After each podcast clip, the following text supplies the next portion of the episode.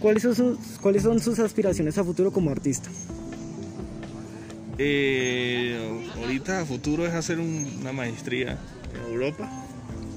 Esas son las aspiraciones que tengo ahorita en estos momentos.